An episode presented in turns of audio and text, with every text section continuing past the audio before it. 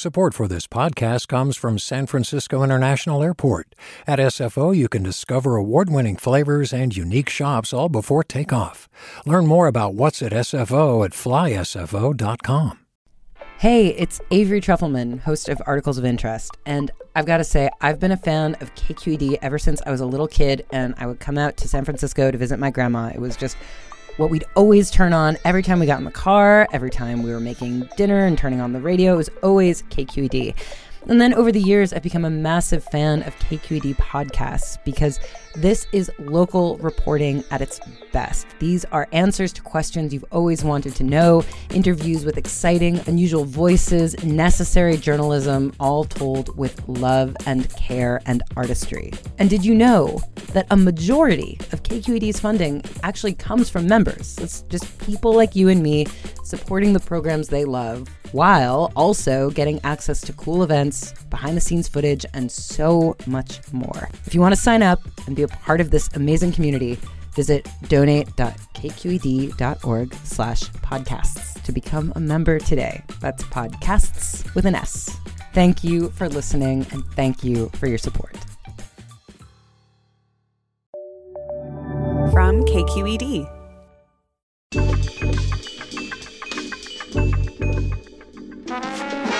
Hey there, everyone. From KQED Public Radio, this is Political Breakdown. I'm Marisa Lagos. And I'm Guy Marzorati in for Scott Shafer and bringing you the breakdown from downtown. Whoop, we have whoop. made the move to KQED's new studios in downtown SF. That's right. We'll be here for a couple of years while they remodel our other building. And in a moment, we'll be talking with our first guest at Beale Street, Amanda Renteria. She went from the Central Valley to become the first Latina chief of staff in the U.S. Senate. Yeah, and she made runs for Congress, governor. Now she's working to get more women elected to office. So lots to talk about with her. But first, we want to give a little preview of next week's Democratic presidential debates, especially Wednesday night. All eyes then are going to be on California Senator Kamala Harris, former Vice President Joe Biden, and New Jersey Senator Cory Booker. They've all kind of gone after uh, each other. Biden and Harris, Biden and Booker kind of clashed in the last really, debate. really, they've really just gone after Biden, yes, right? and, and in since then that's continued. And lo and behold, the magic sorting hat has them all together on stage again. A Harry Potter reference. I like it. So, yeah. So, I mean, I think this is really interesting. We saw Harris obviously get a big bump out of the first debates when she really went after, on a personal level and a policy level, Biden's past support for busing um, to, you know, desegregate communities.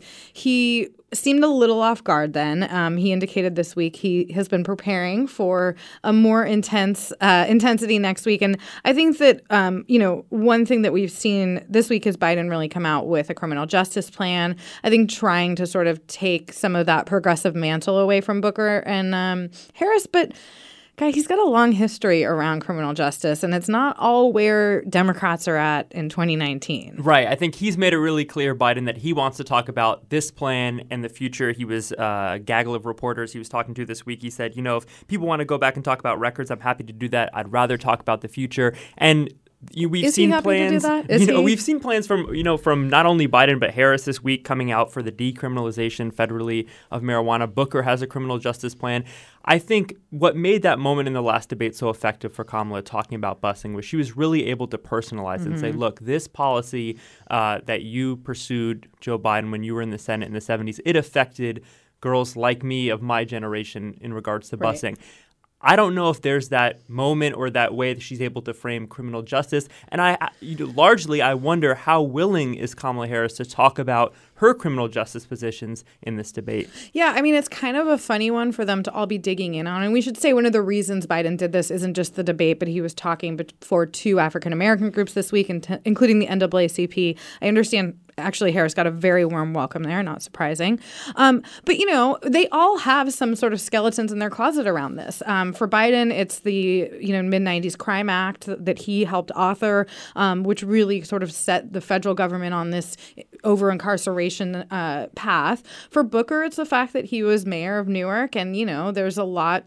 I mean, he has a lot of credit here, but he also has some questions. Biden went after him Right. this, This week. this week, Biden, you know, without even being prompted, brought up, well, you know, you should talk about uh, Cory Booker's time as mayor in Newark when the police were doing stop and frisk. And you know, if Kamala Harris is going to talk about these policies, Well, what, yeah. just five years ago, she was laughing at the idea of, of legalizing marijuana and not supporting uh, changes to sentencing in, in Prop 47 in California. I wonder if those are things Biden is prepared to bring up. Right. I mean, on policing, I think that's an area where he might have a little bit, because of being part of the Obama administration and their civil rights enforcement division, really trying to step up around some of those things around Black Lives Matter and around pr- police brutality. You know, Harris really demurred when she was AG to, to take a leadership role on that. Um, she does have this long history. You know, she wrote that book, Smart on Crime. But one of the biggest sort of attacks on her from the left has been is she really as progressive as she claims when it comes to her record as a prosecutor? Um, I heard this week from a little birdie that some opposition research dropped and some national media might be coming out with some pieces related to her record as DA ahead of the debate. Who knows who, who that oppo came from, but hmm. could have been one of these guys. And I think the reason why this is impo- important for her candidacy and why we're talking about this as well is the importance of debates for Kamala Harris. And we, we've seen kind of this, we saw a little bump after the first debate, after that interaction with Biden, maybe a little sugar high because now that's come down a bit in the last few weeks. Debates are very important to her candidacy. She's she, when and we talked about this from the day she got into the race the moments where you see her as a progressive champion are in hearings and moments when she's able to create these viral moments. But that puts a lot of pressure Right. on these couple hours where she's up there on stage, almost like she has to make a moment. And you have to wonder too, given that the night before that the, these three will be on stage along with the other candidates, Elizabeth Warren and Bernie Sanders will face off. They are kind of coming from the same left wing of the party and haven't had that, you know, haven't shared a stage yet either. Will will we see what we saw last time, which is very two different, very different nights, not just in who's on stage and the style, but the substance of the debates. Um, so anyway, we're gonna have to uh, leave it there, take a short break, and we'll talk more about this next week. When we get back today, we will be joined by Amanda Amanda Renteria. You're listening to Political Breakdown from KQED Public Radio.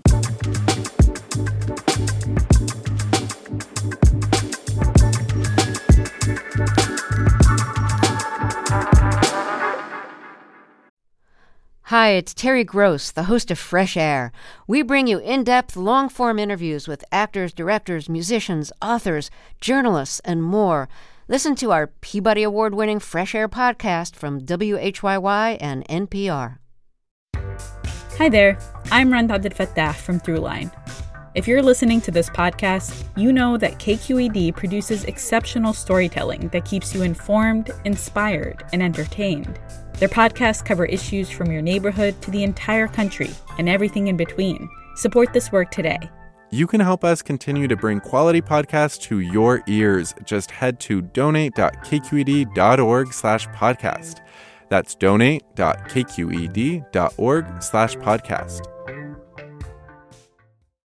Welcome back to Political Breakdown. I'm Marisa Lagos here this week with Guy Marzorati, and we are excited to welcome Amanda Renteria. She went from the Central Valley to working on Capitol Hill. She ran for governor last year, and she's currently interim president of Emerge, which trains Democratic women to run for office. Amanda, welcome to the Breakdown. Ah, thank you for having me on.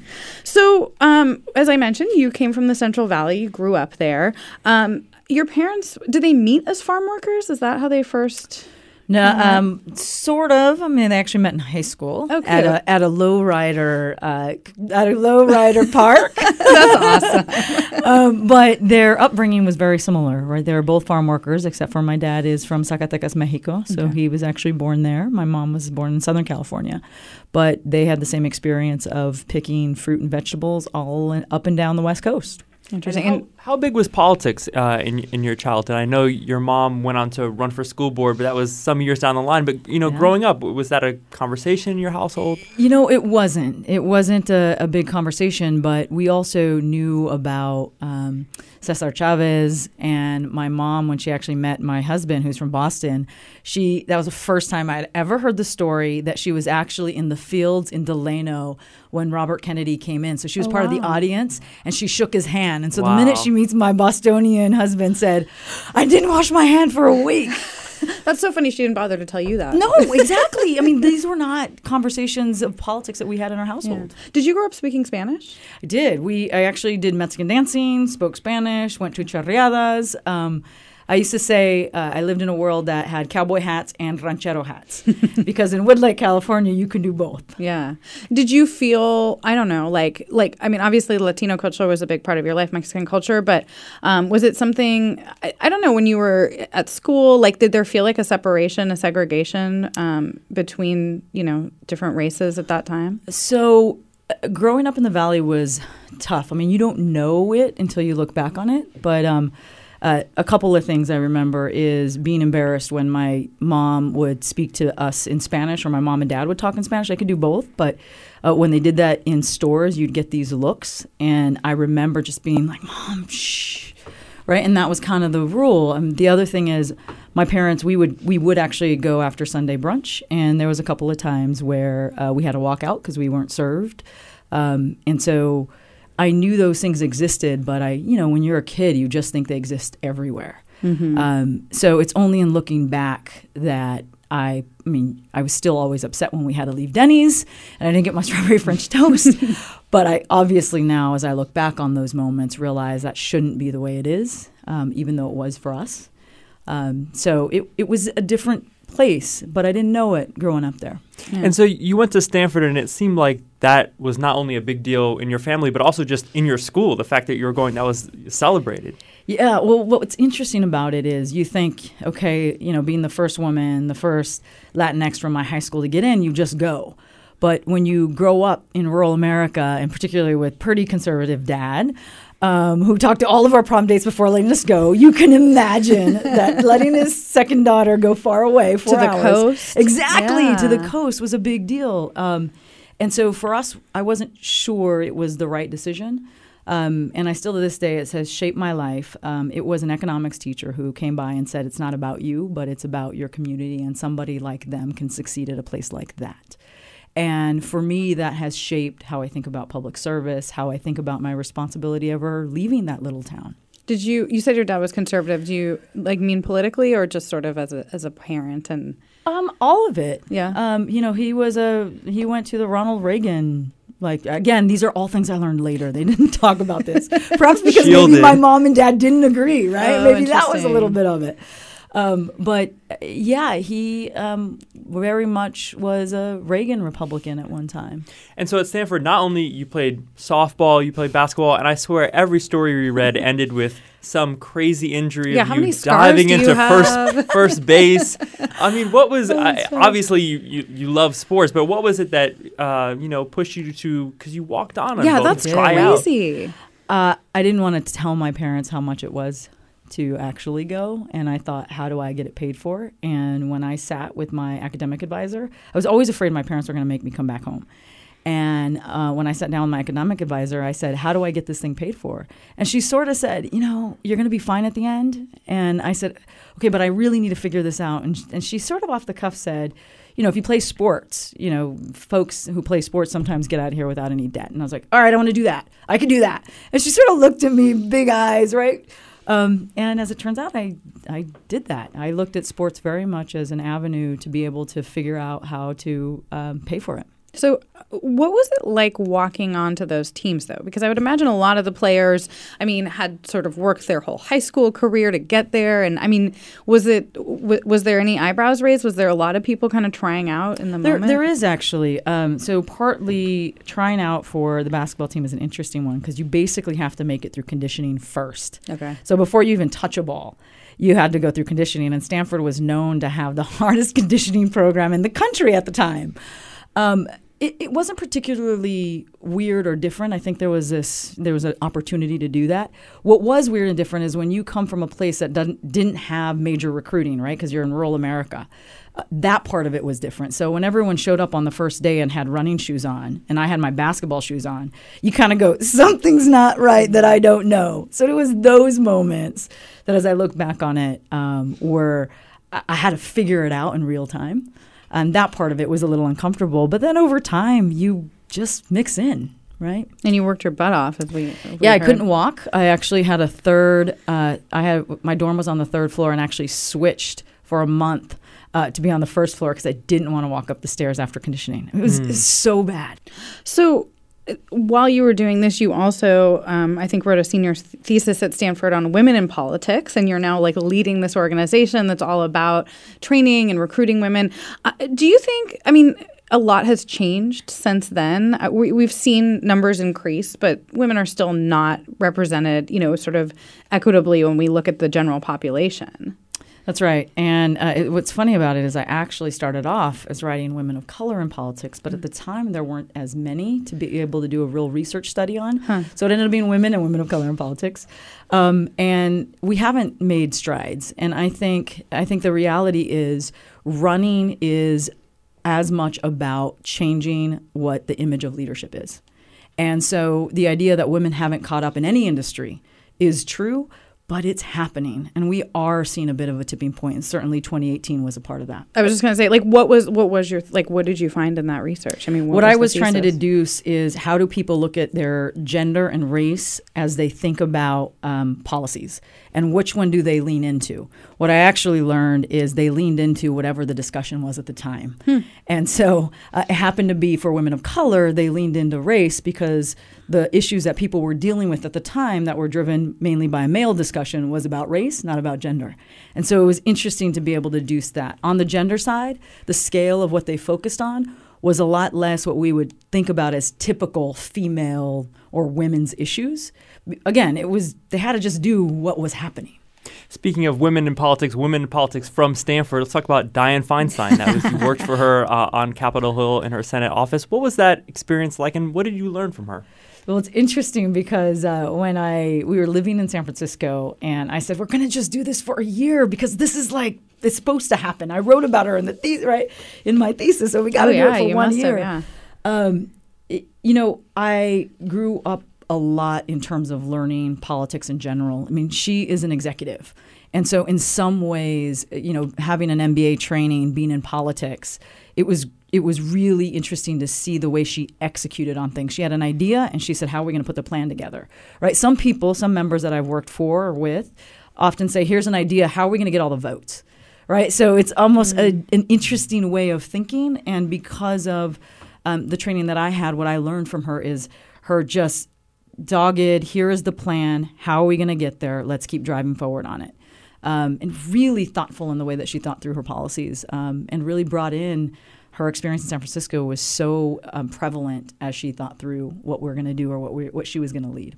Well, and you brought a lot of interesting experience to the table too, right? After college, you worked at Goldman Sachs for a bit. You were a teacher in your hometown. Mm-hmm. Um, a municipal analyst at one point? Like yes. like so i mean when you decided to make the jump to enter politics did you feel like okay these previous pretty disparate you know experiences really informed this? Or was it just like i need a change and this is my calling? No it was it was um, all in some ways built on each other which is, gosh, this makes me better at being able to think about education policy as a teacher, right? This makes me better at understanding how markets and the economy works and trade policy works. Mm-hmm. And that must be a unique think, experience, like sure, to have that experience as sure. a Democrat. And at, at the time, um, there was a lot fewer folks that had worked in the financial industry on the Hill, particularly on the Democratic side. Um, today, that's probably still somewhat true. Um, but it it sort of built on itself and even the idea of okay i've now you know i was in the on the hill as a chief of staff. How do you change policy then recognizing that that next step was to think about the campaign side of it right and the politics of policy? Mm. um, so it's all just built on itself. Talking about affecting change affecting policy on the hill you became the first latina chief of staff in the senate was that something working, I should say, for Debbie Stabenow of Michigan? Was that something at the time you knew that was an accomplishment or a breakthrough that you'd achieved? Yeah, did we have to write about it? No, I had no idea actually that when I became a chief of staff that I, there hadn't been a Latina before, um, and it just happened. And in some ways, when I did learn about it, I was actually quite surprised that it had been so long, really. Um, but you know, I, I think the culmination of just doing the work and doing it really well is something that you just do in your life, right? And then all of a sudden you look up and you realize you're the only woman or the woman of color in the room. Um, where it became much more real is when you're in the specific policies and you realize that you can bring a life experience that no one else can talk about. And that was always prevalent in my entire life in many ways. So, um, eventually you came back to California. I'm curious, like, at what point in all of this did you have kids and get married, and you know that whole other part of your life? I had both of my kids in D.C. Okay. Um, when so I you was were the working chief on of the staff. Hill. Yeah. How was that? And like, I mean, because I think we talk a lot about, you know, how quickly that has changed with more women coming into politics. But my understanding is, even ten years ago, like like in Sacramento, for example, there was, wasn't like a pumping room for new moms and things like that. Yeah, I closed my door and did it as a chief of staff. That's a good thing about being chief, I guess. the music really loud. Um, you know, listen, I for me, what was really interesting is I I was pregnant with my first while we were talking about the Affordable Care Act, and my boss was pushing for maternity care. It became probably my one kind of moment of just I was it was me we were talking about as to whether or not maternity care should be a basic right in the Affordable Care Act. And I was lucky to work for a senator who absolutely understood that, um, who absolutely said, go take your time, do what you want to do. And I said, yeah, the most important thing I could do for my kid is be right here, right now, talking about whether maternity care is important. I want to ask about transitioning from the work you did inside uh, the Capitol, inside of political offices, into actually running for office. In 2014, you ran for the House Yep. uh, in the Central Valley. What were the difficulties or the challenges going from the inside to someone who's now running for office? So the first was I was actually looking for somebody to help to run and win. Uh, and then, of course, having some girlfriends say, Amanda, your quote is always, if not you, who? How, is, how can it not be you? Right? Of course, like, girlfriends! oh. um, Speaking But- truth when you don't want to hear it. no, I know. How dare they? Um, but I think for me, the shocking part was I had spent this career, you know, trying to bring a voice for rural America, for folks who didn't have the means to be able to travel to DC and express themselves in the same way. And all of a sudden knocking on the door and realizing that people didn't know what policies affected them, who made the policies, what they were, where they came from, was a rude awakening that we have got to do a much better job at engaging people in what is happening in their government. Um, but I have to admit, it was completely and totally shocking to me that people weren't as aware of it. And it's just, you get reminded what bubbles are all about. Totally. Um, just as a reminder, in case you're just joining us, you're listening to Political Breakdown. I'm Marisa Lagos here with Guy Marzorati, and our guest this week is Amanda Renteria. So you ran for Congress back in your hometown um, against David Valadao. In 2014, you lost. Um, I, I'm curious, like, what you learned, and if you think 2018 was just a different year than four years prior because TJ Cox did beat Valadao. That, and we should say for people maybe not as steeped in this stuff that you know that was a district that Dems had looked at for a long time because of the registration advantage, and Valadao hang on, hung on to a seat for many years. Yeah. So a, a couple of things. I think um, part of the reason why I went on the presidential campaign is remembering my very first poll back. That was David versus Amanda, and seeing that I was already behind. They knew nothing about me. They knew nothing about him. Actually, they didn't know us at all. And the poll said David versus Amanda, and I was behind, more with Republicans, but also with Democrats. And um, for me, that became a real uh, shocking reality about what it's like to run for office. And as I went on my own study during that time in running, what I learned is people weren't sure what an image of a woman looked like. And that's really where I've now where I now believe why it's so important to have different faces and voices and experiences leading our country. Because so much of what we believe um, in our policy is who can lead it and it had just never been done before. And so it was one of my big lessons about how does this country, how does where I grew up, think about leadership. How did people think about the kind of work that you'd done when you were running, when you were knocking on people's doors and saying, look, I've been putting in the work, putting in the hours on Capitol Hill, working on policies like the Affordable Care Act? You know, how was that received? It was more a lack of education than anything else. Um, you know, once you sat down with them and told them your story, um, it was pretty simple, but the ability to do that, the time to do that, you have to literally go to every single house, right? And you're living in rural America, the world of small towns. Uh, CD21 is anyway. And so, um, what I knew pretty quickly is that this wasn't going to be a one election cycle, but it had to be built over time. And the education needed to really have people understand not only what politics are, what policy is, but that they too mattered and their voice and vote mattered. And so it's not surprising to me that from 2014 to 2018, we saw the change in the electorate in the Central Valley. Um, and I think that change is going to just continue as more and more people get involved and engage in politics like they are today. So you mentioned that you worked on Hillary Clinton's campaign. You're the national political director. But I actually want to come back to that in a second and talk for a minute about the governor's race. Um, you entered that in mid February of 2018. And a lot of people on the Democratic side made accusations that you were a spoiler for um, Antonio Villaraigosa, the uh, Latino former mayor of LA who is running, that maybe you did this. I mean, we had Mike Madrid, one of his consultants on our show, make that accusation yeah. on live radio, which we were surprised by. Can you talk about what the calculation was in jumping into that race, given that you were a little late compared to other candidates in terms of announcing and the fundraising? And, and just if I add, there was, you know, that first week of rollout, it was kind of like we saw that there was a, a Twitter bot that posted that yeah. you had filed, and we were look, searching were for a website, yeah. and yeah, it was kind of yeah. So uh, I believe everyone should use the platform they have to try and make a difference. Period. Um, what I felt was happening in that election is that there wasn't enough of an emphasis, emphasis on the Central Valley. There wasn't enough of in, in, a discussion about women, mm. particularly at a time where we were having a Me Too movement all around the country. Um, and when you can step in and do something and try, I think it's important to do so. Um, I'm happy to see that we were able to pull not only attention but resources to the Central Valley. Um, and that to me um, was part of making a difference in terms of what ended up happening all throughout those races in the valley. And after the the, the governor's race, I ended up being a part of Valley Works that actually helped fund uh, a lot more organizers in the Central Valley. But I just believe that you only have certain moments where you can have a discourse with the entire state. Politics and campaigns are one of them. And seeing a missing conversation at a moment that is so important for folks in the Central Valley, for the Latinx community, for young women to see and hear, um, I am hopeful we planted a ton of seeds for the future. Well, speaking of the future, we are fast approaching 2020, and obviously it's already dominating everything. Um, you know, I don't want to rehash 2016 because we've done that a lot. But I'm curious, as the national political director, as a Latina woman who was, you know, looking to bring out more Latinos to the polls to get a diverse electorate, what like changes do Democrats need to make? Do you think specifically to win the electoral college next time? And how much is of that is, you know, the sort of question that I think is being debated, which is like getting back white working class voters versus getting a more diverse electorate out there. Yeah. Um, you got to do all of it and all of the above.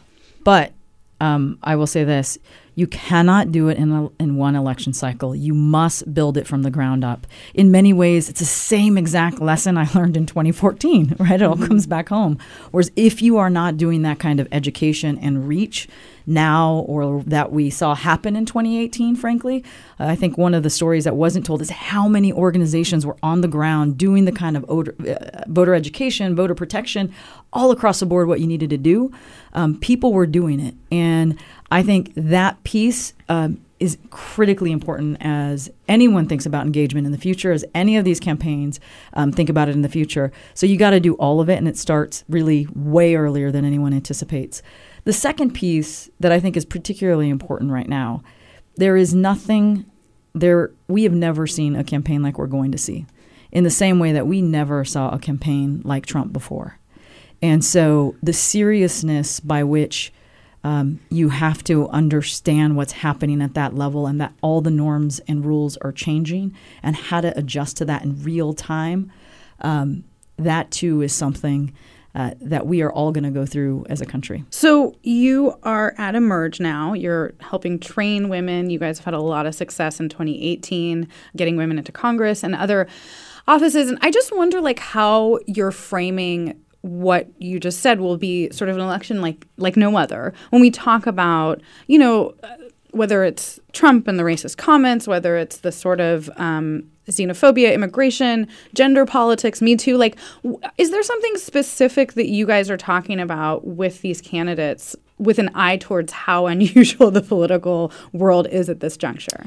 Yeah, uh, so I, I say this often, which is women need to be exactly who they are and more so today.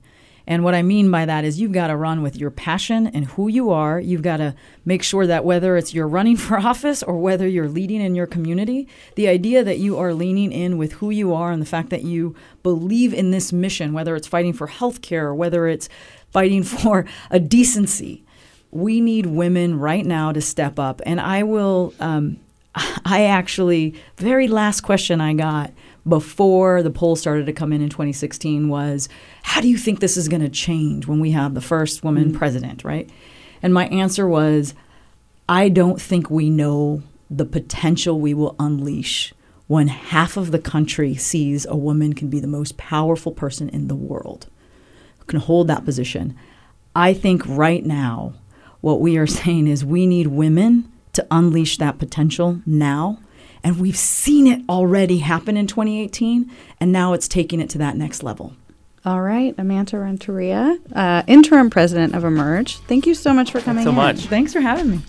And that'll do it for this edition of Political Breakdown, a production of KQED Public Radio. Guy produced the show this week. And our engineers are Jacob Winnick, Katie McMurran, and Seal Muller. Our leadership team includes Vinnee Tong, Ethan Lindsay, and Holly Kernan. I'm Guy Marzorati. You can follow me on Twitter at Guy Marzorati. He's a producer and a host. I'm Marisa Lagos. You can find me on Twitter. I'm at mlagos. That is a wrap for this week's Political Breakdown. See you next time.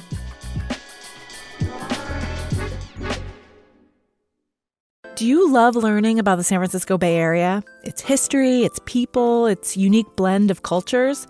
Then you should check out the Bay Curious book. I'm Katrina Schwartz, editor and producer on the Bay Curious podcast, and I'm here to let you know that for the month of May, we've worked out a sweet deal for KQED podcast listeners. Right now, you can get the Bay Curious ebook for $1.99. That's right, $1.99. Just search for Bay Curious wherever you get your ebooks or find a link in our show notes. This offer does expire at the end of the month, though, so you'll want to act on it fast. Happy reading!